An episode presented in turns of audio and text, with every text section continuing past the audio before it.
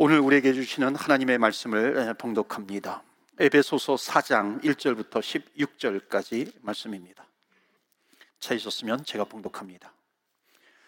그러므로 주 안에서 갇힌 내가 너희를 권하노니 너희가 부르심을 받은 일에 합당하게 행하여 모든 겸손과 온유로 하고 오래 참음으로 사랑 가운데서 서로 용납하고 평안에 매는 줄로 성령이 하나 되게 하신 것을 힘써 지키라. 몸이 하나요 성령도 한 분이시니 이와 같이 너희가 부르심의 한 소망 안에서 부르심을 받았느니라. 주도 한 분이시요 믿음도 하나요 세례도 하나요 하나님도 한 분이시니 곧 만유의 아버지시라. 만유 위에 계시고 만유를 통일하시고 만유 가운데 계시도다. 우리 각 사람에게 그리스도의 선물의 분량대로 은혜를 주셨나니 그러므로 이르기를 그가 위로 올라가실 때에 사로잡혔던 자들을 사로잡으시고 사람들에게 선물을 주셨다 하였도다. 올라가셨다 하였은즉 땅 아래 낮은 곳으로 내리셨던 것이 아니면 무엇이냐. 내리셨던 그가 곧 모든 하늘 위로 올라가신 자 오르신 자니 이는 만물을 충만하게 하려 하심이라. 그가 어떤 사람은 사도로 어떤 사람은 선지자로 어떤 사람은 복음 전하는 자로 어떤 사람은 목사와 교사로 삼으셨으니 이는 성도를 온전하게 하여 봉사의 일을 하게 하며 그리스도의 몸을 세우려 하심이라. 우리가 다 하나님의 아들을 믿는 것과 아는 일에 하나가 되어 온전한 사람을 이루어 그리스도의 장성한 분량이 분량이 충만한 데까지 이르리니 이는 우리가 이제부터 어린아이가 되지 아니하여 사람의 속임수와 간사한 유혹에 빠져 온갖 교훈의 풍조에 밀려 요동하지 않게 하려 함이라. 오직 사랑 안에서 참된 것을 하여 범사에 그에게까지 자랄지라. 그는 머리니 곧 그리스도라. 십육 절 말씀 다 같이 봉독합니다. 그에게서 온몸이 각 마디를 통하여 도움을 받음으로 연결되고 결합되어 각 지체의 분량대로 역사하여 그 몸을 자라게 하며 사랑 안에서 스스로 세우느니라. 아멘. 하나님의 말씀입니다. 오늘도 하나님의 말씀에 은혜 받으시고 새 힘을 얻으시고 또 한 주간 승리하시는 저와 여러분 되시기를 주의 이름으로 축복합니다. 아멘. 어, 날씨가 많이 추워요, 그렇죠? 막 에, 저도 앉아 있는데 막 다리가 이렇게 떨리더라고요. 다음 주부터는 좀 코트를 입고 해야 될 것 같은 그런 생각이 에, 들기도 합니다. 삼부 예배는 조금 나을 줄 알았더니 에, 삼부 예배 때도 똑같이 에, 춥습니다. 일부, 이부에 막 몸에 힘을 주니까는 몸이 좀 굳은 것 같아요. 막 입술이 돌아가지도 않고 에, 그런 에, 일들도. 있었는데요. 아, 추우시죠? 음, 에베소서 사도 바울이 어디에서 기록을 했습니까? 감옥에서 기록을 했습니다. 차디찬 에, 감옥에서 에, 감옥에서 바울 서신을 에, 쓰신 이 사도 바울을 생각하면서 여러분 추위를 또 넉넉하게 에, 이기시기를 에, 바랍니다. 우리 에베소서는 교회론을 담고 있다 그랬습니다. 우리가 한 번은 거쳐야 될 것이 이 에베소서입니다. 어찌 보면 좀 이론적이기도 어, 하고요. 우리 교회론을 담고 어, 있기 때문에 어, 하나님의 말씀이 아 교회는 이런 곳이다 이런 곳이다라고 하는 그런 설명이 있기도 합니다. 우리가 한 번은 거쳐야 될 것이 바로 교회론 에베소서입니다. 그래서 오늘도 에베소서를 통해서 은혜 받으시고 아 교회란 이런 곳이구나. 그러니까 이것을 알고 신앙생활을 하는 것과 그렇지 않고 모르고 신앙생활을 하는 것은 하늘과 땅 차이가 됩니다. 그래서 오늘 에베소서 사 장을 에, 통해서 다시 한번 교회가 이 땅의 교회가 어떤 곳인지 에, 깨달음이 있는 에, 시간이 되시기를 바랍니다. 일 장부터 삼 장까지는 아, 성도는 누구인가? 하나님의 은혜로 구원받은 백성이다. 아우로 아우 이 그리스도 밖에서 어, in Christ 그리스도 안으로 어, 옮기움 받은 사람이 누구냐? 에, 성도다라고 하는 겁니다. 이제 사 장부터는 본격적으로 어, 그렇다면은 너희가 은혜를 받았는데 어, 어떻게 성도로서 살아가야 되는 것인가? 그러니까 사장은 어떻게 성도로서 교회를 세워야 되는 것인가라고 하는 것을 말씀하고 있습니다. 여러분 느헤미야라고 하는 사람이 있습니다. 느헤미야는 이스라엘 백성들이 구약에서 포로로 끌려갔을 때에 바벨론에서 바벨론에 포로로 끌려갔다가 나중에 바벨론 이어서 바사라고 하는 왕국이 왕 왕국이 등장을 합니다. 제국이 등장을 하죠. 그때 거기에서 포로 생활을 했던 사람이 느헤미야입니다. 느헤미야는 이 자기 조국 예루살렘에서 온 동족으로부터 소식을 들어요. 어떤 소식을 듣냐면 예루살렘 성전을 싸고 있는 예루살렘 성벽이, 성벽이 무너졌다라고 하는 것입니다. 그 소식을 듣고서 너무나도 고통스러워서 너무나도 괴로워서 하나님 앞에 엉엉 울면서 통곡하면서 기도합니다. 여러분, 정말 많은 사람들이 이 소식을 들었을 거예요. 예루살렘 성벽이 무너졌다라고 하는 그 소식, 이스라엘 사람들에게 예루살렘 성벽이 무너졌다라고 하는 것은 정말 청천벽력과 같은 그런 소소, 소식입니다. 그런데 그 소식을 많은 사람이 들었는데 왜 유독 느헤미야만 울었는가라고 하는 겁니다.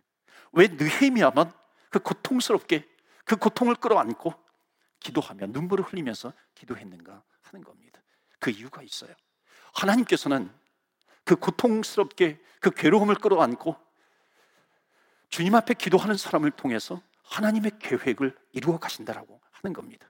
고통스럽게 느끼는 사람을 통해서 일을 해 가시는 거죠. 저는 우리 교회가 더 좋은 교회, 건강한 교회, 견고한 교회로 나아갈 수 있다라고 하는 확신을 가지고 아무쪼록 정말 기도하는 것은, 하나님, 이 땅의 교회들이 그 아픔을 끌어안고 기도하는 교회가 되게 해 주시옵소서. 교회를 끌어안고 기도하는 사람들이 나온다면 더 건강한 교회, 더 좋은 교회를 세워갈 수 있습니다. 여러분, 하나님을 믿는 사람들은 세상을 하나님의 마음으로 바라볼 수 있습니다. 우리가 이 세상에 살아갈 때 나름대로 각자 마음을 가지고 살아갑니다. 대부분의 사람들은 수평적으로 보이는 것만 가지고서 살아갑니다. 그런데 우리 믿는 사람들은 누구입니까? 크리스천들은 하나님과 연결되어 있는 사람입니다. 그러니까 내 중심이 아니라, 인간 중심이 아니라, 세상 중심이 아니라 하나님 중심을 가지고 살아가는 사람들이 크리스천이죠. 믿는 사람들입니다. 그렇기 때문에 그 하나님의 마음을 가지고 세상을 바라보는 겁니다. 여기저기 이민사회에서, 이 세상에서 들리는 소리들이, 얼마나 무너지는 소리들이 많이 나고 있습니까?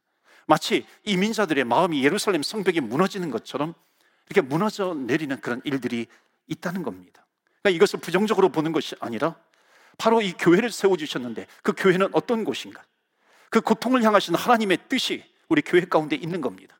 그러니까 교회 가운데 있다라고 하는 것을 믿고, 하나님, 이 고통을 우리가 함께 싸매고 또 기도하고 그렇게 또 교회를 세워가는 그런 교회가 되기를 원합니다. 그러니까 에베소서를 통해서 우리에게 주시는 메시지죠. 그러니까 에베소서를 통해서 우리에게 무엇하고 말씀하고 있는 것인가. 오늘 에베소서 사 장 일 절부터 쭉 읽어 나갔는데요, 일 절부터 삼 절까지 내용이 그겁니다. 그러므로 주 안에서요, 주 안에서 하나님께서, 성령께서 하나 되게 하신 것을 힘써 지켜나가라. 하나 되게 하신 것을 힘써 지키라. 그러면서 계속해서 사 절부터 육 절까지 나오는 단어가 뭐냐면요, 반복되는 어휘가 있어요. 그것은 뭐냐면 하나예요. 하나님도 한 분이요, 주도 한 분이요, 성령도 한 분이고, 믿음도 하나고, 세례도 하나고, 몸, 그리스도의 몸도 하나다. 계속해서 하나, 하나, 하나. 여러분, 방, 반복은 강조입니다. 아홉 번이나 강조하고 있어요. 상당한 강조를 하고 있는 겁니다. 또 몸도, 몸을 또 강조합니다. 뒤쪽으로 갈수록 반복되는 단어는 몸이라고 하는 거죠. 그래서 우리가 더 좋은 교회, 더 건강한 교회, 그것을 만들어갈 수 있는, 그런 교회를 만들어갈 수 있는 이 성도다운 성도, 그 모습은 어떤 모습인가. 그래서 오늘 첫 번째로 우리에게 주시는 것은 뭐냐면, 교회는 주 안에서 하나가 되어야 된다. 교회는 주 안에서 하나가 되는 그런 정신으로 뭉쳐야 된다. 그런 정신으로 무장되어야 한다는 것입니다. 그리스도 안에서 우리가 한 몸이 되었다. 그리스도 안에서 한 몸이 되었다는 것은 그리스도 안에서 한 가족이 되었다는 겁니다. 그리스도 안에서 한 가족이 되었다라고 하는 것은 우리는 운명 공동체라고 하는 거죠. 오늘 사장에 보면 교회를 그리스도의 몸으로 비유를 합니다. 여러분, 이민사회와 또 이민사회 안에 있는 이민교회는요, 그 안에서 우리가 하나 되게 하는 것을 어렵게 만드는 그런 요소들이 적지 않습니다. 우리는 그것을 직시할 수 있어야 하는 거죠. 너무나도 달라요. 다양한 가치관들이 존재하는 것이 이민사회입니다. 한국에서 제가 영어를 조금 가르쳤었어요. 그 주부들을 대상으로 해서. 저는 영어를 이렇게 보면서 미국 영어 아니면 영국 영어만 있겠지 이렇게 생각을 했어요. 그런데 카나다에 와 보니까는요, 다양한 영어가 있더라고요. 뭐 중국 영어도 있고, 보니까는 사우디아라비아 영어가 있고요. 다 각종 이민자들의 그 영어가 다 다르더라고요. 이건 하나의 예입니다. 이민 사회에 아주 다, 다양해요. 다양한 가치관들이 그 사회 속에 있습니다. 그것이 혼돈된 가치관으로 또 자리 잡기도 해요. 이민사회 속에서 그것을 볼 수가 있습니다. 여러분, 정말로 많은 변수가 있는 사회가 이민사회입니다. 그 변수가 어느 쪽으로 흐르고 있는 것인가요? 과연 나는 여기에서 평생 살 수 있을 것인가요? 조금 힘들면 미국으로 가지, 조금 더 힘들면 마음 놓고 말할 수 있는 한국으로 돌아가면 되지. 그러니까 이런 막연한 기대가 우리를 이 땅에서 정착하지 못하면서 살게 한다는 것입니다. 그런데 이 다양한 가치관이 오히려 하나로 묶을 수 있는 소망이 됩니다. 여러분, 다양한 가치관이 있어요. 여러 가지일수록 하나를 보기가 쉽다는 것입니다. 다양한 가치관이 존재하기 때문에 그것 때문에 혼돈이 될 수도 있어요. 그럴수록 우리는 영원한 가치가 되신 예수 그리스도를 바라볼 수 있습니다. 예수 그리스도, 영원한 가치가 되시는 그 한 분 예수 그리스도를 바라보면서 거기에 소망을 두면서 우리는 살아갈 수 있다는 것이죠. 그렇기 때문에 여러분, 정말 우리에게 중요한 것은 뭐냐면 주님을 만나는 것입니다. 다양한 가치관이라고 하는 것은요, 다양한 그 사람들이 있어요. 가난한 사람이 있는가 하면 부자가 있습니다. 건강한 사람이 있는가 하면 건강이 무너진 사람도 있는 거죠. 많이 배운 사람이 있는가 하면 많이 배우지 못한 사람도 있습니다. 그런데 그런 다양한 가치관 속에서 가장 중요한 것은 뭐냐면 예수 그리스도를 만나야 된다는 것입니다. 주님을 만나게 되는 것, 이것이 가장 중요한 가치라고 하는 확신을 가지고 우리가 살아갈 때 그 믿음 안에서 우리는 어떻게 될 수 있는가? 오늘 에베소서 사 장에서 강조하고 있는 하나가 되어갈 수 있다는 겁니다. 여러분, 이 믿음이 없으면요, 가난한 사람은 불평하기 쉬워집니다. 이민 와서 병이 들면요, 절망하기 쉬워져요. 근데 아무리 힘들다 할지라도 우리에게는 영원한 가치가 되신 예수 그리스도를 붙들었다는 것입니다. 그러니까 예수님을 믿는다라고 하는 것은 우리는 적어도 가장 중요한 의미 있는 그런 가치를 우리는 붙들고 있어, 있다라고 하는 그런 확신을 가지면서 우리는 살아가는 것입니다. 이것보다도 중요한 것은 없는 것이죠. 가장 중요한 가치, 그것은 예수 그리스도인데 우리는 그런 다양한 가치 속에서 예수 그리스도를 붙들었다라고 하는 것, 이것이 우리에게 가장 중요한 가치로 자리 잡고 있는 것인가? 사랑하는 성도 여러분, 예수 그리스도가 우리에게 가장 중요하다는 것. 그래서 오늘 성경에 뭐라고 얘기합니까? 내가 너희에게 권하노니 주 안에서, 성령 안에서 하나 되게 한 것을 힘써 지키라. 우리는 하나가 되었어요. 다양한 사회 속에서 예수 그리스도라고 하는 영원한 가치, 유일한 최고의 가치를 붙드는 그런 하나가 되는, 성령 안에서, 주 안에서 하나가 된 하나님의 백성입니다. 근데 그것을 뭐라고 말씀하고 있냐면 힘써 지키라고 말씀하고 있어요. 왜 힘써 지키라 그럴까요? 겸손함으로, 온유함으로 힘써 지키라. 왜냐하면요, 힘써 지키지 않으면 갈라지기가 쉽기 때문에 그렇습니다. 힘써 하나가 되는 것을 지키지 않으면 갈라지게 하는 그런 요소들이 너무나도 많이 있다는 것입니다. 그렇기 때문에 성경은 우리가 죽고 사는 문제가 아니고 정말 천국에 대한 문제가 아니면 양보할 수 있어야 한다는 것이죠. 품어줄 수 있는 그런 교회가 되어야 된다는 것입니다. 여러분, 교회가 갈라지는 일들을 보면은요, 정말 어처구니 없는 일 때문에 갈라지는 경우가 정말 많아요. 여러분, 이것 때문에 갈라진 경우가 있어요. 성경에 보면은 예수님께서 어떨 때는 맹인을 고치실 때요, 지능에다가 침을 발라가지고 이 맹인의 눈을 발라가지고 고치십니다. 다른 곳에서는 그냥 침을 발라서 고치세요. 그러니까 이것 때문에 진흙을 발라야 되는가, 진흙을 바르지 마, 바르면 안 되는가, 이것 때문에 다툼이 일어나가지고 진흙파 교회가 생겼고요, 비진흙파 교회가 생겼다는 것이죠. 여러분, 정말 어처구니가 없잖아요. 믿어지지가 않죠. 악기를 써야 되는가 말아야 되는가, 이것 때문에, 이거는 뭐 종교개혁 때부터 계속해서 일어났죠. 그러니까 악기파와 비악기파가 생기기도 했습니다. 여러분, 미국의 어떤 교회는 세족식을 하잖아요. 그러니까 고난주간 때 세족식을 하는데, 세족식으로 할 때 오른발부터 발을 닦아야 되는가, 아니면 왼발부터 발을 닦아야 되는가, 이것 때문에 다툼이 일어나가지고 왼발 침례교회가 생겼고 오른발 침례교회가 생겼다, 이렇게 교회가 갈라졌다라고 하는 겁니다. 교회가 카펫을 까는데 담임 목사님이 시편 이십삼 편이 생각이 나가지고 푸른 초장으로 하나님께서 우리 교회를 인도해 주실 터인데 푸른 초장을 상징하는 녹색으로 깝시다 그래서 녹색으로 깔았어요. 장로님들이 장로님들이 아니, 가장 중요한 건 예수 그리스도의 보혈인데 보혈 색깔로 깔아야지. 그래서 보혈파와 푸른 초장파로 나뉘어졌다는 겁니다. 여성교회에서 음식을 하는데 토마토에다가 설탕을 넣어야 되는가, 그래서 설탕파가 생겼고, 아니야, 소금을 넣어야 돼, 소금. 그래서 소금파가 생겼다라고 하는 이런 웃지 못할 그런 일들도 실제로 벌어졌다는 거죠. 여러분, 무슨 얘기냐면요, 하나 되려고 힘쓰지 않으면 정말로 어처구니 없는 그런 일로 갈라질 수 있다는 겁니다. 왜냐하면 우리 인간의 마음은 연약해요. 우리 인간의 마음은 한계가 있어요. 우리 인간은 악함이 있어요. 죄의 본성이 있습니다. 이기적인 마음 때문에 갈라지기가 쉽다는 것입니다. 그래서 성경은 뭐라고 말씀하고 있냐면 힘써 지키라. 성령이 하나 되게 하신 것을 힘써 지키라. 성령 안에서 우리는 하나가 될 수 있는데 우리 인간적인 본능 때문에, 연약함 때문에, 이기적인 마음 때문에 갈라지기가 쉽다는 겁니다. 그렇기 때문에 성령 안에서 하나 된 것을 너희들은 힘써 지켜야 돼, 노력하면서 지켜야 돼 라고 말씀합니다. 성령 안에서 하나가 되는 것이 무엇인가요? 성령 안에서 하나님께서는 이미 우리를 하나가 되게 하셨어요. 에베소서 일 장, 이 장, 삼 장을 다 이렇게 여러분 들으신 분들은 알잖아요. 우리, 우리가 하나님께서 이 땅에 오셔서 우리를 하나 되게 한 것이 있어요. 서로 갈라지게 하는 것을 철폐하셨다는 겁니다. 어떻게? 예수 그리스도께서 영광의 보좌를 버리시고 이 땅에 내려오셔서 우리를 위해서 우리의 죄와 우리의 연약함, 우리의 허물, 우리의 모든 것을 다 짊어지고 십자가에서 그 몸이 찢기시고 십자가에서 그 보혈의 피를 흘리심으로 말미암아 그 주님을 믿는 자에게 하나님께서 구원을 베풀어 주시고, 구원을 베풀어 주신 우리들을 너희들은 성령 안에서, 그리스도 안에서 한 형제라고 하는 것을 하나님께서는 은혜로 우리에게 베풀어 주셨는데, 그렇기 때문에 성령 안에서 성령 안에서 너희들은 힘써 하나가 되게 하신 것을 힘써 지키라 말씀하고 있습니다. 주님께서 원하시는 것이 바로 이것이죠. 사랑하는 성도 여러분, 우리 교회가 평안에 매는 줄로 하나가 되는, 성령 안에서 힘써 지키라, 성령 안에서 하나가 된 것을 힘써 지켜나가는 거룩한 주의 교회가 되시기를 주의 이름으로 축원합니다. 아멘. 평안에 매는 줄이라고 하는 것은 예수 그리스도의 보혈이에요. 예수 그리스도의 보혈로 말미암아 우리를 하나로 만들어 주셨는데, 그렇기 때문에 우리 교회는 서로 아껴주는 것이고, 서로 품어주는 것이고, 서로 용서하고 서로 사랑을 베푸는 것, 용납해 주는 교회, 새가 저기 오면 반갑게 맞아주고, 겸손과 온유로 오래 참음으로 사랑 가운데서 서로 용납하는 교회입니다. 나 같은 것이 어떻게 그렇게 할 수 있어, 이렇게 생각할 수 있어요.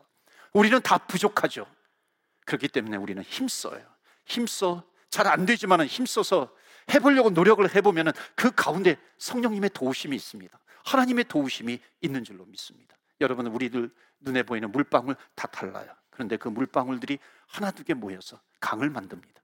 넓은 커다란 바다를 만들게 되죠. 우리는 성령 안에서 하나가 된 교회입니다. 힘써 지켜나가면 하나님께서 우리를, 교회를 건강한 교회, 흔들리지 아니하는 견실하고 견고한 교회로 삼아주실 줄 믿습니다. 교회가 더욱 건강하고 거룩한 교회로 나아가기 위해서 말씀을 주고 계세요. 자, 육 절까지 말씀이었는데 칠 절부터 십이 절까지 계속되고 있습니다. 칠 절에 보면 우리 각 사람에게 그리스도의 선물의 분량대로 은혜를 주셨나니. 여기 은혜는 은사로 바꾸어도 됩니다. 여러분, 성경의 칠 절에 보시면요, 이게 이제 앞에 육 절과 이어지는데요, 사 절, 오 절, 육 절과 이어지는데, 이 칠 절에 어떻게 첫 단어가 영어로 보면 정확하게 나옵니다. 영어로 보면 맛이라고 하는 단어가 나와요. 그 앞에는 뭐냐면 우리는 하나다. 그러니까 주도 한 분이에요. 하나님도 한 분, 성령도 한 분이에요. 하나, 믿음도 하나, 세례도 하나, 다 하나라고 하는 겁니다. 그런데 거기 이 칠 절에 넘어오면서 맛 이렇게 나갑니다. 이것은 뭐냐면 하나가 아닌 것이 있다는 겁니다. 그 하나가 아닌 것이 뭐냐면 역할이에요. 역할이 하나가 아니라고 하는 것이죠. 은사는 다양해요.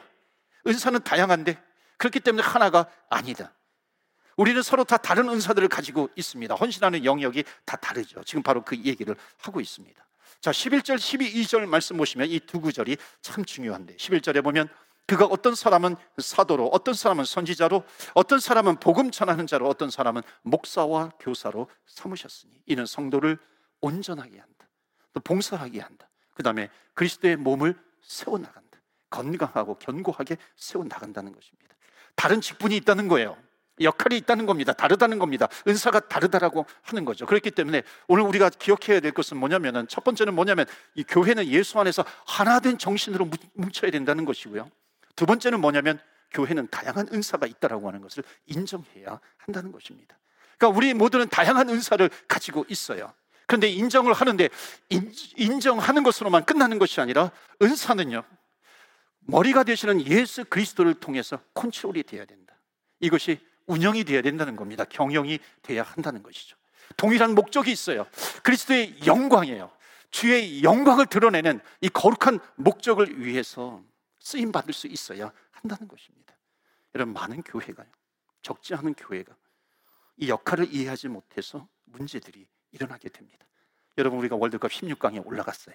너무나도 기쁜 소식에 여러분, 축구는요 열한 명이서 합니다. 열한 명이서 필드에서 하는데 그냥 자기가 뛰고 싶은 데서 뛰지 않습니다. 다 자기의 포지션이 있어요. 자기의 역할이 있습니다. 골키퍼가 있고요, 디펜스가 있고요, 미드필더가 있고, 어택, 스트라이커가 있는 거예요. 여러분, 디펜스는 수비의 역할을 하는 겁니다.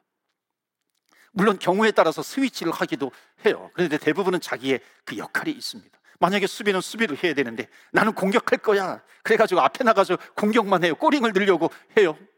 한 골, 두 골 넣을 수 있지만요, 그에 비해서 열 골, 스물 골을 먹을 수 있다는 것이죠. 패배를 당하는 겁니다. 우리는 함께 다양한 포지션이 있어요. 다양한 직분이 있어요. 자기 역할에 최선을 다하면서 골링을 넣는다라고 하는 동일한 목적을 가지고 있어요. 그게 축구 아니겠어요? 하나님께서 우리에게 다양한 은사를 주셨습니다. 여러분, 은사는요, 직분은 자기 위치를 지키는 겁니다. 그러면서 주님의 몸된 교회를 세워나가는, 빌드업해 나가는 것이죠. 그럼 적지 않은 교회가 이 역할을 이해하지 못하는 데서 일어납니다. 이 에베소서 사 장은 교회의 시스템을 이해해야 하는데 아주 중요한 내용입니다. 여러분, 많은 기업들이 있어요. 커피숍이 있어요. 이 캐나다의 대표적인 커피숍 브랜드가 티몰튼 아니겠어요? 캐나다 전국에 한 사오천 개가 있다고 그래요. 미국에도 오래전에 진출을 해가지고 약 천여 개가 있다고 합니다. 나름대로 이 마크 팀 홀튼이라고 하는 사람이 나름대로 경영의식을 가지고 경영을 합니다. 위치가 좋아야 된다, 가격은 좀 낮아야 한다, 딜리버리도 할 수 있는 곳이 되어야 한다. 여러분, 세상에서 이것을 경영이라고 얘기합니다. 여러분, 경영해서 이윤을 남기는 것이고, 이윤을 남겨서 또 투자하는 것입니다. 이것이 세상의 경영이죠. 사랑하는 성도 여러분, 우리는 하나님께서 우리를 불러주셨어요. 하나로, 성령 안에서 하나로 불러주셨어요. 주님께서 또 우리에게 주신 것이 뭐냐면 다양한 은사입니다. 다양한 은혜를 받은 사람이에요. 우리 모든 사람에게는 은사가 있습니다. 여러분, 은사는요, 모든 은사들은 그리스도 안에서 경영이 되어야 한다는 것입니다. 은혜는 관리가 되어야 되는 것이죠. 관리가 잘 되면 교회를 통해서 하나님께서 엄청난 일을 하시겠다라고 하는 약속을, 약속을 하나님께서 주시는 겁니다. 그러기 위해서 교회를 세우신 것이죠. 교회는 각 사람의 은사가 관리가 되어야 됩니다. 운영이 되어야 돼요. 경영이 되어야 됩니다. 어디에서? 그리스도 안에서. 어디에서? 성령 안에서. 그래서 가르쳐 주신 것이 뭐냐면 역할이 다르다라고 하는 것입니다. 십일 절에 보면 다섯 가지 직책이 나와요. 그런데 다섯 가지 직책이 나오는데 다섯 가지만으로 끝나는 것이 아니라 이런 시스템을 가지고서 교회를 체계적으로 운영하면 정말 하나님의 놀라운 은혜가 있고, 하나님의 놀라운 능력, 하나님께서 주시는, 하나님께서 이루실 일들을 교회를 통해서 해나갈 수 있다는 것입니다. 여러분, 초대교회, 지금도 코비드 이후에 많은 외침이 뭐냐면 초대교회로 돌아가자, 초대교회로 돌아가자. 여러분, 초대교회에 문제가 생겼어요. 나쁜 것 때문에 문제가 생긴 것이 아니라 도와주다가, 구제하다가, 가난한 고아, 고아, 가난한 과부들 도와주다가 문제가 생기는 겁니다. 도와주는 것은 좋은 거예요. 그런데 도와주는, 어떤 방법으로 도와줄 것인가, 도와주는 방법 때문에 문제가 생긴 겁니다. 도와주는 방법에서 이렇게 도, 도와주자, 저렇게 도와주자, 도와주는 방법이 달랐던 거예요. 전도라고 하는 것은 좋은 겁니다. 진리예요. 영혼 구원이에요. 선교 좋은 겁니다. 해야 되는 것입니다. 그런데 선교하는 방법 때문에 갈라지고 싸울 수가 있어요. 그래서 무엇이 필요하냐? 경영이 필요하다는 겁니다. 관리가 필요한 것이죠. 그래서 초대교회는 일곱 집사를 세웁니다. 지혜로운 자, 성령으로 충만한 자, 그들을 세워서 풀어나가는 것입니다. 은혜를 관리해 나가는 것이에요. 은혜가 매장되지 않도록, 하나님께서 다양한 은사들을 주셨는데 그 은사가 버려지지 않도록 잘 어, 활용이 될 수 있도록 관리를 하는 겁니다. 그래서 서로 다른 은사를 가진 사람들이 하나님의 영광을 위해서 동일한 목적을 향해서 나아가는 곳, 그것이 바로 교회라고 하는 겁니다. 우리가 이것을 이해하고 있다면 교회는 날마다 새로워져요. 교회는 날마다 하나님의 은혜가 있을 것이고, 교회는 하나님께서 주신 사명을 감당하는 데 능력이 생길 것이고요, 그 능력을 가지고 계속해서 세상을 향해서 나아가고 나아가고 나아갈 수 있다는 겁니다. 여러분, 고사성어 가운데 동상이몽이라고 있습니다. 동상이몽이 뭐야? 같은 침대에 있지만 서로 다른 꿈을 꾸는 겁니다. 교회에서는 동상이몽이 해당이 되지 않습니다. 굳이 말한다면 이상동몽이죠. 서로 다른 은사가 있어요. 다른 의사, 은사가 있지만 동일한 꿈, 하나님께서 주신 비전이 있어요. 꿈이 있어요. 그래서 붙들고 나아가는 곳이 어디냐? 교회라고 하는 겁니다. 하나님의 꿈을 꾸는 겁니다. 하나님께서 원하시는 꿈을 꾸면서 나가는 것입니다. 여기에서 중요한 것이 나와요. 그렇다면 이 직분과 은사를 주신 이유가 무엇인가? 오늘 성경을 한번 잘 보시겠어요? 십일 절 보시면 십일 절 십이 절이에요. 그가 어떤 사람은 사도로, 어떤 사람은 선지자로, 어떤 사람은 복음 전하는 자로, 어떤 사람은 목사와 교사로 삼으셨으니. 그 다음에 말씀이 참 중요합니다. 십이 절에 이는 성도를 온전하게 하여 봉사의 일을 하게 하며 그리스도의 몸을 세우려 하십니다. 여러분, 이 은사를 주신 이유가 뭐예요? 성도를 온전하게 한다는 것입니다. 여러분, 여기에서 목사의 직분을 잘 대변하는 것이 뭐냐면 목사와 교사입니다. 여러분, 교회에 하나님께서 왜 목사를 주셨을까요? 왜 목사를 세우셨을까요? 한번 대답해 보시겠어요? 경험적으로 대답하지 마시고요, 성경적으로 대답해 보시는 겁니다. 왜 목사를 주셨을까요? 거의 십이 절에 나오는 겁니다. 이는 성도를 온전하게 하며, 성도를 온전하게 하는 겁니다. 왜 목사를 주셨는가? 성도를 온전하게 하기 위해서. 그래서 성도에게는 두 가지가 필요합니다. 뭐냐면 이 직분, 이 은사를 하나님께서 나에게 주셨다라고 하는 겁니다. 하나님께서 나에게 선물로 주신 거예요. 그 선물로 주신 이유가 뭐예요? 나를 온전하게 하기 위해서 하나님께서 나에게 주셨다라고 하는 명확한 성경적인 확신, 이것을 가지고 나가야 될 것이고, 하나님께서 나에게 선물로 주셨기 때문에 하나님, 이 직분을 거룩하게 사용하게 하여 주시옵소서. 더욱 기도하고 헌신하며 나가야 한다는 것입니다. 제가 이 말씀을 왜 드리냐면 이민교회가 이 부분이 많이 흐려져 있습니다. 물론 이민교회뿐만이 아니겠죠. 교회에서 상처를 많이 받다 보면 목사를 목사로 여기지 않아요. 장로, 권사, 집사, 직분자로 여기지 않아요. 왜? 문제가 있다는 것이죠. 맞아요.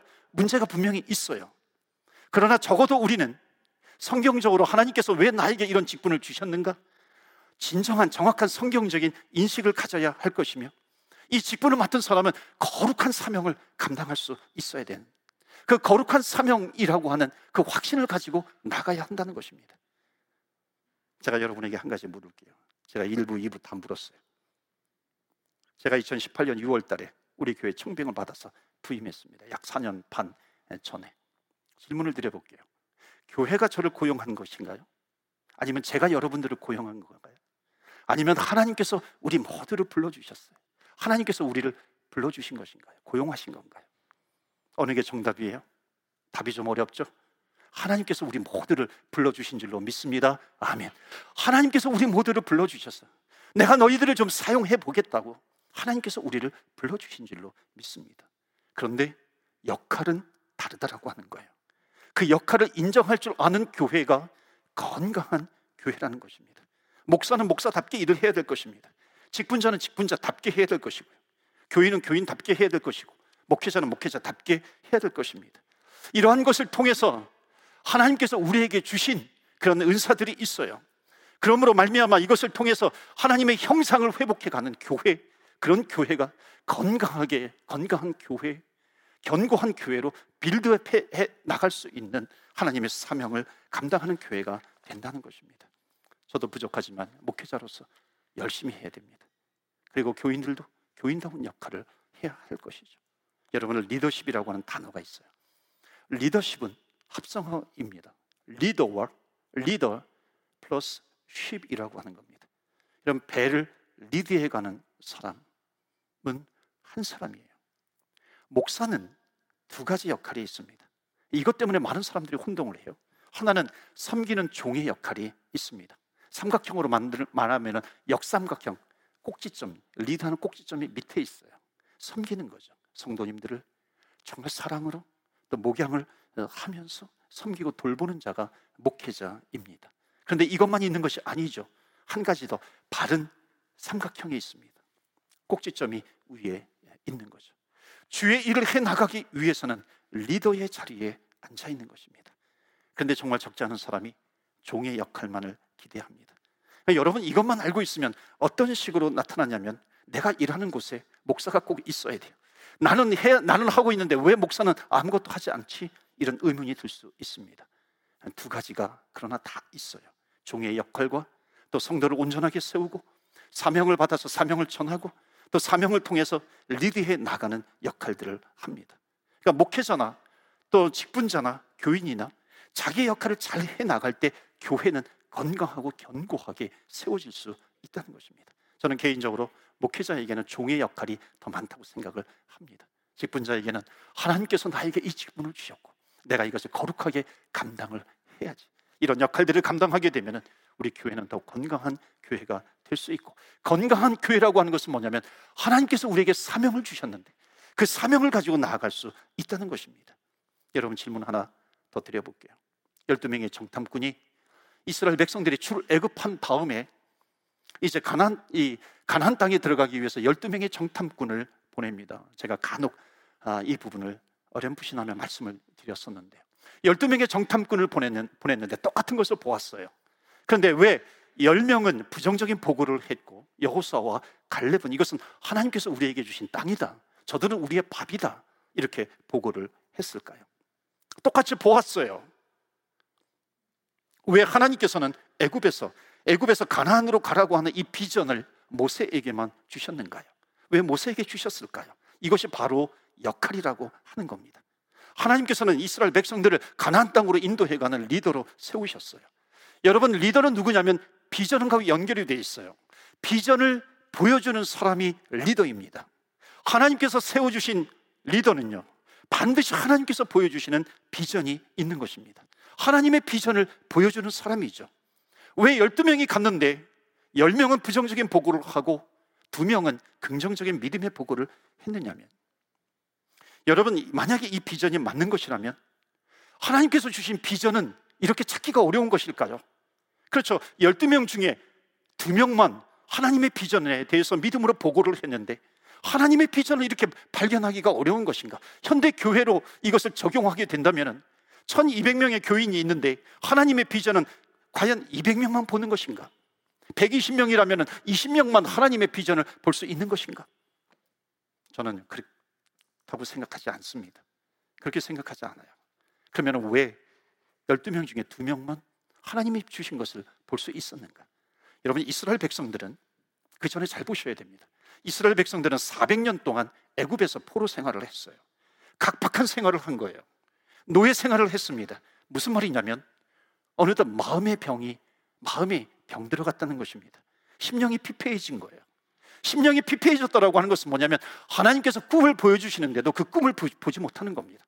하나님께서 비전을 보여주시는데, 사명을 보여주시는데 그 사명을 보지 못하고 있는 겁니다.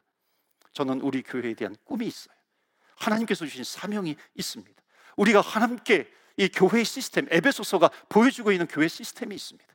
이런 다양한 은사들을 통해서 함께 하나가 되어서 성령 안에서 하나가 되어서 하나님께서 우리에게 주신 사명을 이루어 간다면 우리 교회는 아무리 코비드와 같은 어려운 상황이 있다 할지라도, 그것보다도 더 어려운 상황이 있다 할지라도 우리가 놓치지 않는 것은 뭐냐면 하나님께서 우리에게 주신 사명입니다. 이 땅의 교회에게 주신 사명이에요.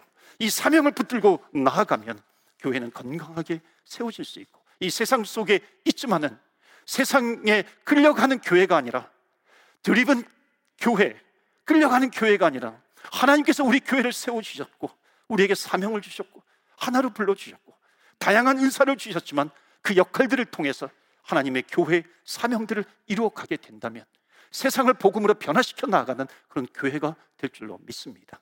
여러분, 담쟁이 넝쿨이 있죠.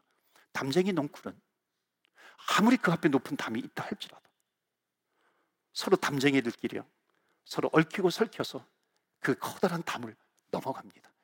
교회는 하나님께서 세워주셨기 때문에 아무리 사탄 마귀가 견고한 담을 쳐놓는다 할지라도 이 세상에서 하나님의 사명을 감당하는데 아무리 높은 벽이 있다 할지라도 성도가 성령 안에서 그리스도 안에서 하나가 되어서 함께 손을 잡고 주님께서 주신 사명을 이루어 간다면 아무리 높은 벽, 아무리 절망의 벽, 우리를 못, 길을 가지 못하게 하는, 우리를 가로막고 있는 그런 벽이 있다 할지라도 우리는 함께 손을 잡고 그 벽을 넘어갈 수 있다는 것입니다.